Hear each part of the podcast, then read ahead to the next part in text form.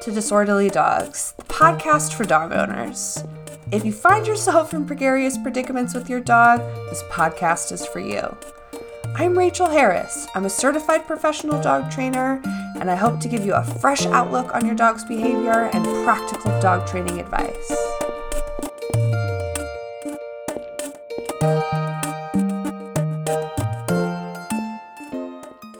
Hello, and welcome to episode number four of Disorderly Dogs, the podcast.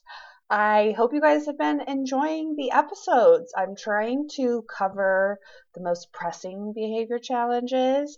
If you have a topic you'd like me to talk about on the podcast, please tag me on Instagram at a good feeling underscore NCO, or you can also tag me on Facebook at a good feeling dog training and let me know what you would like to hear on the podcast.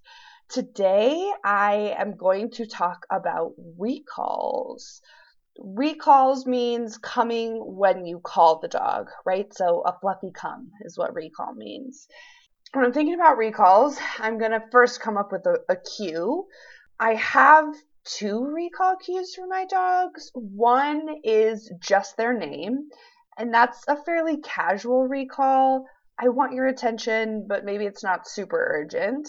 And then I also have an urgent recall cue, which is their name followed by come, and that means show up as fast as you can.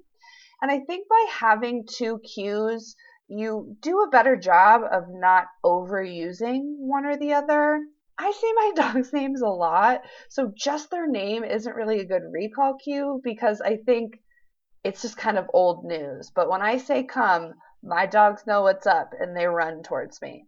So once you've decided on an urgent recall cue, then it's time to start training. So we're going to use management to start training. So I'm going to train in an environment where I know the dog can be successful first. So a very unexciting, low distraction environment.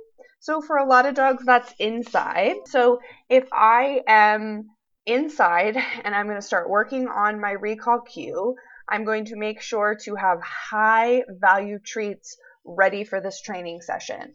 A recall could arguably save your dog's life, so don't be cheap, pay well.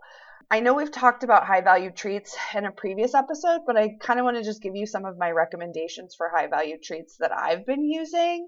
Cheese is a really good one, string cheese, cheddar cheese, it doesn't really matter. Hot dogs, cooked chicken, roast beef, steak, I mean, really, the sky is the limit. I've used bacon with Waylon before. Um, we did a couple of seminars, agility seminars, in new places that I knew he was really going to be distracted. Oh, you best believe I was cooking bacon the night before to make sure that I had the best value treat. So hopefully he could choose me in the environment. He did. But, anyways, you could also use something lickable as a high value treat. So, think easy cheese um, I have a travel shampoo bottle that I often fill up with good stuff to let the dog lick as a high value treat. I did goat cheese recently and that worked out pretty well in the shampoo bottle. You could puree chicken. I mean, really, the more disgusting to us, the more delicious to the dog. So make sure that you have high value treats for this. You're in a low distracting environment and you have high value treats and you've decided what you want your urgent recall cue to be. First of all, I'm going to say my urgent recall cue. I'm going to say, Waylon, come. As soon as he looks in my direction, I'm going to mark yes, and then I'm going to wait for him to come to me, and I'm going to give him a jackpot. If you don't know what a jackpot is, that is just multiple treats, one right after another. So I say, Waylon, come. He looks at me, I mark yes, and I feed, feed, feed, feed, feed. After I'm done with my jackpot, I'm going to say my release word, okay, and then I'm going to ignore the dog. I'm going to do tons and tons of repetition of this very exercise daily probably I would do I mean seriously the sky's the limit. If you could do 20 times, I would do 20 times. But, you know, best case scenario you do this 5 times a day and once the dog is really quickly responding to the cue, then you can start to increase the difficulty and the distractions in the environment. Once the dog is successful inside and they are consistently responding when you say their urgent recall cue, then you can look at what is another environment that I could train in that maybe isn't super distracting, but is maybe a little bit more distracting than inside. So for some dogs, that may be the backyard. Um, for some dogs, that may be the driveway. Uh, for some dogs, that may be an empty park. So you have to know your dog because if the backyard is going to be too distracting, it's probably not a good second step in the series of events for training a recall once you've decided on a slightly more distracting training environment, you are going to do the same series of events, except for this time, you are going to be very careful about timing. So if my dog's nose is down, I am not going to say my urgent recall cue.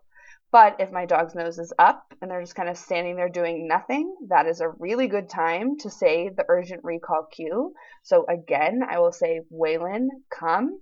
His head turns, he looks at me, I mark yes, I wait till he shows up, I give him a jackpot, and then I release him. Again, I'm going to do tons and tons of repetitions of recalls in my slightly more distracting environment. When my dog is consistently responding, then again, I'm going to look at what is a slightly more distracting environment I can take the dog to. In the short term, I would not be taking the dog off leash to places if I do not think that the dog is going to come when I call them. If you have not invested in a long leash, I would definitely do so it is not a retractable leash. It's just a flat long leash. You can get tons of different sizes 20, 30, 40, 50, 60 feet. I would definitely invest in one of those because that's a wonderful way to manage the dog while you're still working on getting them to respond consistently to their recall cue. So I am in a slightly more distracting environment. And again, I am very cautious about timing. I am not going to be calling the dog if they are actively distracted by something. This is only in the initial stages of training, and all of this is working towards being able to call the dog no matter what. But you can't start from basic math and go to advanced algebra in one day. So take it easy on your dog and give yourself plenty of time to be working up the reinforcement history for coming when called.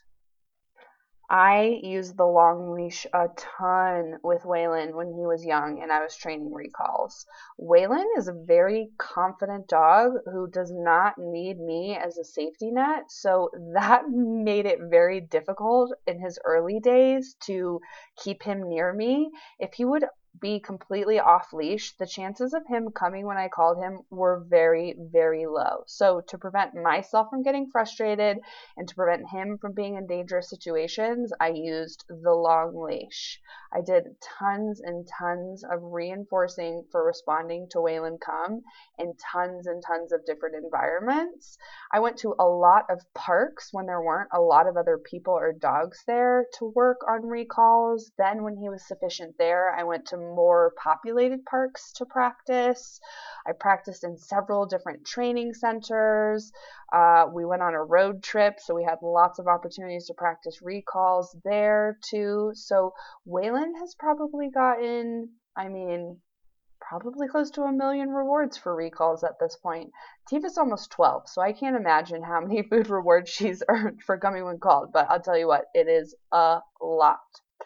So now that my dog is consistently coming when they are on the long leash in lots of different environments, then I'm going to start to let the long leash drag instead of holding it. So I still have the safety net if I could step on the leash and reel the dog in if it was necessary, but I'm starting to give them a little bit more privilege and opportunity to explore so I can kind of test some of the response to the recall One warning with the long leash be careful to not let it get caught around your legs or arms. It will definitely give you a gnarly rope burn. So, the long leash does not come out without a little bit of imminent danger. So, be really, really cautious. Make sure that if you are using the long leash, the dog should be wearing a harness I do not want the long leash attached to a collar because of the risk of damage to the dog's neck if they get running and get to the end of the long leash. So be super careful about that. You may even wear gloves when you're working with the long leash just as an extra precaution and definitely keep your wits about you because if the dog starts getting a run in and they're about to be to the end of the leash, you want to make sure that you're leaning back and bracing yourself for some of that uh, force. Something else that I'm definitely re reinforcing for that isn't necessarily a recall is what I call an auto check in. So the dog is on the, uh, the long leash, they're wandering around. I haven't said a single word, and the dog comes and looks at me and is kind of checking in. I am going to consistently mark yes and reward for those choices because the more value you can build in being near you, the more hope you have of keeping the dog close when the distraction level goes up there are definitely some other things that you have to be cautious of. Wildlife, if you have a dog who loves squirrels or bunnies or geese, you're definitely going to have to be cautious about that. Um, Waylon doesn't really care about squirrels, bunnies, not so much, geese, not so much, deer, he definitely cares about deer. So if I'm going to be hiking somewhere that there are likely going to be deer, I still use the long leash as management so that I don't have him running off chasing deer. Not only is that dangerous for him and a nuisance to the poor deer, but it's also a bad rehearsal of definitely have to know your dog and use precautions based on that. I know it sounds really easy, right? When I just spell it out in this like 15 minute podcast, but reinforcement history takes time to build. Waylon just recently turned two, and he just recently started getting more privileges to be completely off leash because he is consistently responding to his recall cue. It has not always been pretty, but you know, it takes time. So make sure that you're using high, high value treats. Make sure you're setting up training environments so that your learner can be successful and trust the process. It will pay off. A side note on that um, Tiva, while she responds to her recall cue 95% of the time, Dogs are not robots. So we can't really expect them to come when called 100% of the time. If you follow us on social media, uh, you probably saw the really sad dog picture from over the summer. Uh, we were hiking and the dogs were messing around in a bush, which they do because they're dogs. Sadly, they both came out and they had um, gotten into it with the porcupine. Yeah, poor Waylon, he got it really bad. He tried to bite and paw at it, so not only did he have quills inside of his mouth, but he also had quills in his paw. It was a long couple miles back to the car. Tiva just got in on a little piece of the action. She had like 10 quills in her nose, so those are pretty easy to get out. But thanks to the lovely folks at Wheat Ridge Animal Hospital, they sedated Waylon and got most of the quills out. There were still quills left, so it's probably like a good four weeks after the fact that I was still pulling out quills. Not super enjoyable for either of us, but thankfully we survived it.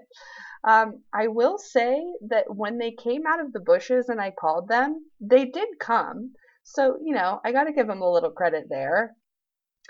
Lots of people will say that dogs don't learn from their mistakes, but I think in Waylon's case, there was a pretty direct behavior consequence. Paw at the porcupine, get quilled. I will say he's much more cautious in the bushes these days, so that's good. Um, while I really like for my dogs to be off leash, I'm always looking at the specific environment that I'm in. And if I'm not confident that the dogs are going to be able to come away from distracting things, I'm not giving them the privilege of being off leash. So that's definitely something you have to use your own judgment and be really careful and cautious about. But with that said, when I'm somewhere that I feel comfortable that there's not going to be any distractions that I can't call the dogs off of, they're getting a ton of off leash. Uh, my dogs get to be off leash almost daily. So it, that did not come out come without a lot of hard work and training, but that is the point that you can get your dog. Those are the basics of how to manage and then train a recall and my suggestions on doing so. I hope you found this helpful. If you did find this episode helpful, please leave a review on iTunes. I love to see your feedback and what you appreciated about it. If you are training recalls with your dog, please take video and tag me on the social media, Instagram or a good feeling dog training. I love to see people taking my advice and using it in training sessions. Thank you so much for tuning in to Disorderly Dogs, the podcast. I am already looking forward to the next episode.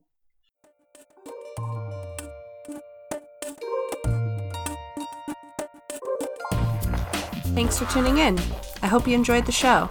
If you'd like to learn more about us, please check us out on Instagram at a good feeling underscore in co. You can also find us on Facebook at a good feeling dog training, as well as our website, agf dogtraining.com.